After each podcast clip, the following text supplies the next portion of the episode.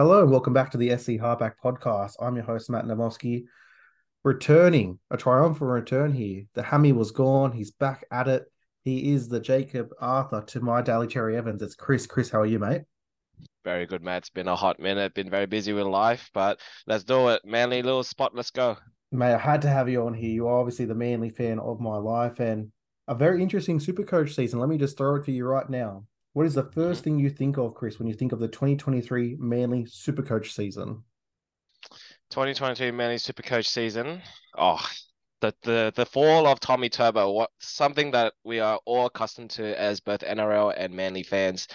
Oh, it hurts, but you know, it's sort of like the fact of life at this point, sort of like tax. But on the other side of the coin, we got Daly Cherry Evans kicking things off. You know, managed to get him into my team by stealing him off my brother, but uh, you know, there's just a lot to talk about, mate. A lot to talk about.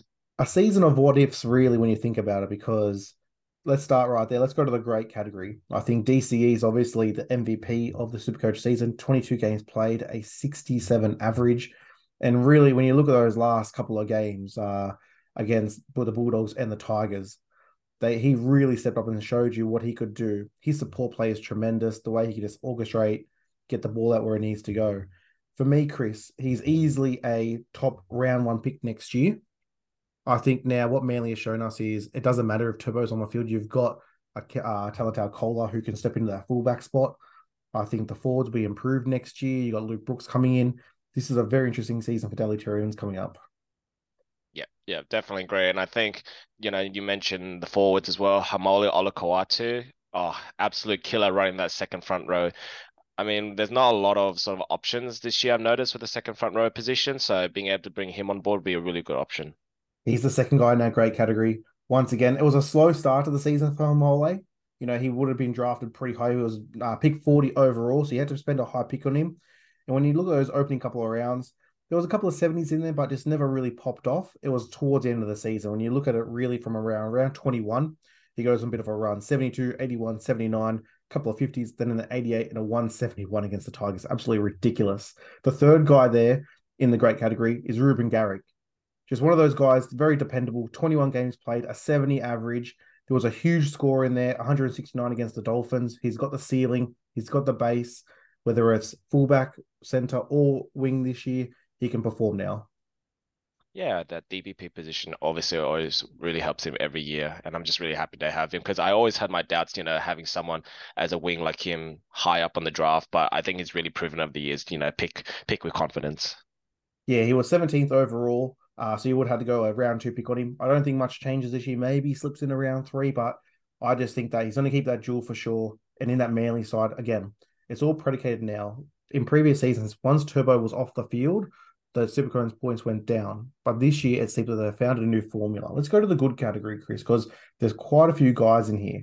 I'm going to stick your boy Turbo in here. I know he only played 11 mm. games, but when you look at it, when he was on the field, I traded for him in round uh, 12 after his one, uh, 165 against Canberra. I was able to enjoy one more week, that 126 against the Dolphins. But he showed you, you know, he only played 11 games, four tons, including a 97 and an 82. So the ceiling was there. It was a freak injury. Once again, I'm not too concerned about freak injuries.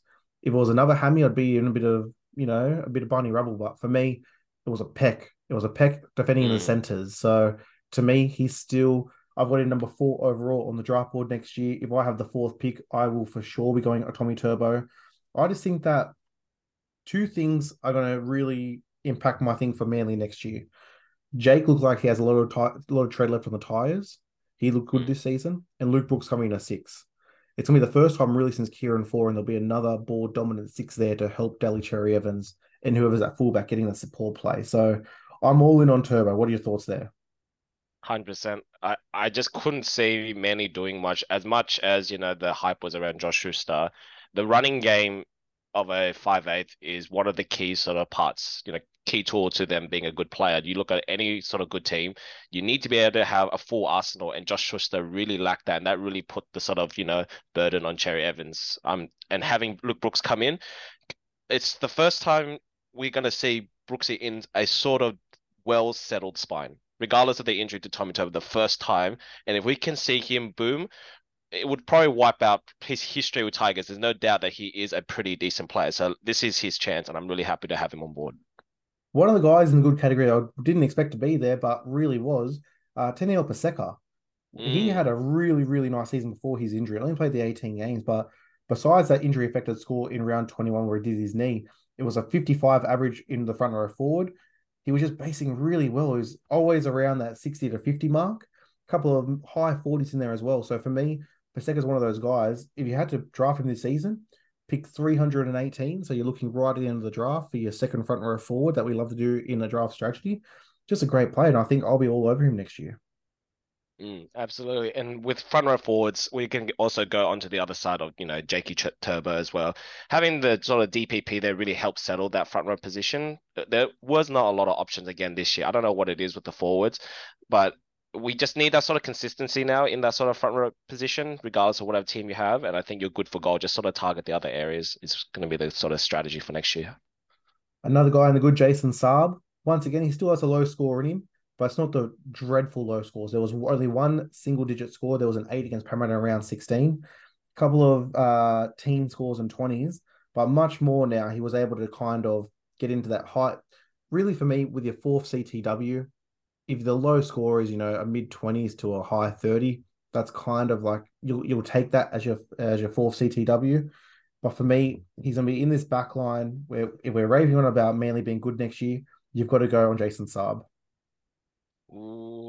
I don't actually. You know what? I think yeah, I didn't really have a think about Jason Saab in over the last couple of years. It's just sort of the plug and play sort of players that you know you line up against one of those you know lower beat teams. You know the doggies. He always scores good against them, for example. But I think you're right. We're going to the sort of season. Things are changing every year. You need that sort of twenty to thirty. You can't hope for four center wings who bust out you know fifties every week. So you know what? I'm all for that as well. And the last guy in the good it was a slow start to the year, but the way it ended, you can't be anything but high. It's obviously Tolutau Koula. So for me, the fact that he's probably jumped maybe up to second in the fullback rankings in the club, 125 against the Dogs, 188 against the Tigers. There was 109 against the Sharks in round 21. He's looking for the ball a little bit more. There's a couple of higher scores in there from previous years, and that's speed. You can't teach that speed. I was really surprised at how well he fit into that fullback slot. The ball playing was there. The choosing went to run versus pass. So I'm high on him next year. Obviously, he's on a slot in at center when Turbo is fit. But I even think then I'm very high on him. He was a pick 153 this year. I think you might have to take that one, that first digit off. This might be a top 50 pick uh, at a high range. Yeah, and I mean, considering it is against the dogs and and the tigers, I will have to say, like, I'm gonna hold my horses just a little bit. But he has shown, you know, like you said, the whole sort of set you need to be a good fullback. So if he can do that against, you know, the top teams, you know, the Bronx, the Warriors, even for example, we'll see how we go with there. Lead me off here in the fail category. I've got three guys. I want you to see if you can get all three. Who, who do you think, if we think about the 2023 Supercoach season, who are the names that pop to mind for you from a whether it's injury, whether it's poor form, poor choices. What's the what's the picks here? Uh, the poor ones. Uh, I wonder who. okay, let's start off with the big one in the room, the elephant in the room, Josh Schuster. All right, we got definitely one there. Yeah, uh, Josh Schuster. Other... I know, right? the other two, oh, I'm not too sure actually, my friend. Uh, if I do have to say, look, Kelma Tuilagi at some point, you know, starting second front row, full 80 minutes, had a lot of potential. We thought coming from over from the Tigers, he'd be able to run some good holes, but just still didn't hit that that peak that we wanted.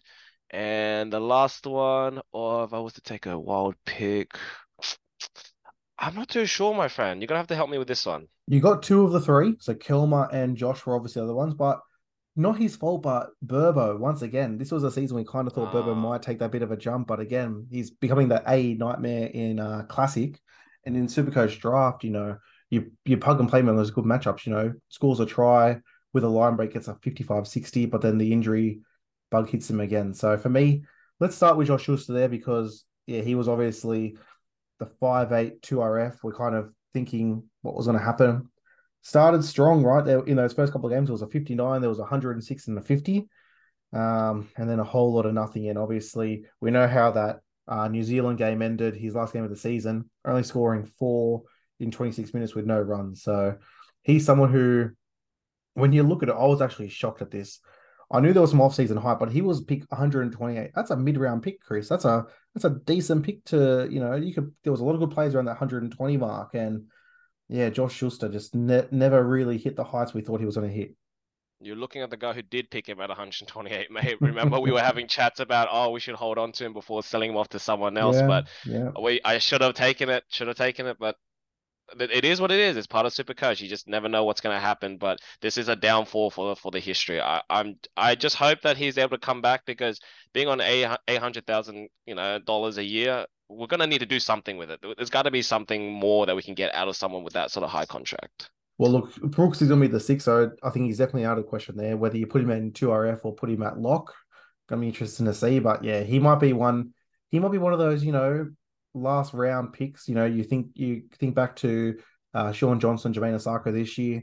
You know, obviously not going to be the second overall player in Supercoach, but maybe worth a stash just to see how he's going to be. Uh, because that draft position there, add an extra 100 point picks onto that. There's no way he's a top 200 pick heading into next year, I would think. But let's finish it up, Chris. I ask every person who comes on the pod 2024 hope. I think we're both pretty hopeful you, from what you've uh, said to me in some of our chats. You know, again, we're not we're not solely focused on Turbo being fit, but let's look at both cases. If he's fit, this is a top four Supercoach side in 2024. We would think. Um, wouldn't go that far. Oh, so Mm. do you say Turbo fit or not fit? Fit. Fit? Oh yeah, easily, easily, bro. Like the one of the more sort of settled spines. Cro- Croker's holding down the nine perfectly. We got freaking Gordon Chan Kum Tong. I love Oh. that guy. I love his energy being He on the might get picked next year, mate. He might get picked in the draft. I'm telling you, he might be a stash. I know it's you, man. I know your name's all over it for sure. But yeah, I, I I'm pretty pretty happy with this side. Lots of good options. Really happy with some of the areas we can pick. Um, but yeah, it really depends on how Brooksy settles in, and if he. I'm not sure if he'll get DPP, but if he does, oh, that is going to be a quite a, a spicy option, honestly. Yeah, and I think if he if uh, Turbo is not fit, I still think this is a top eight side in terms of a super coach. I think we've saw that you know you can slot Garrick or Koula in the fullback. I think Mm. DC and like you said, Brooks heading into that six. Haumole took a step up this year. Paseka took a step up, step up. So there's just guys that are in really good form. You know, even some of the the guys that you wouldn't even think. You know, like I said, Saab in particular matchups. A guy like Sipley coming off and being a real strong forward contributor. The hooker rotation. There's just a lot of things I like, and I think Seibold's got got these guys going where there's a bit of confidence and like you said, it was dogs and tigers in the year. We need to remember that. But it also shows me when they do want to play with a bit of attack, there's not many that can go punch for punch with them. Mm, absolutely. All right, mate, we'll leave it there. That's the uh, Manly Seagulls. Thanks for coming on, mate. No worries. Thanks for having me, mate. Thank you everyone for listening. Have a great day. Hit up the socials at the SC Halfback, wherever you get your socials and your podcast. Thanks for listening. Have a great day, and we'll hear from you soon. Cheers.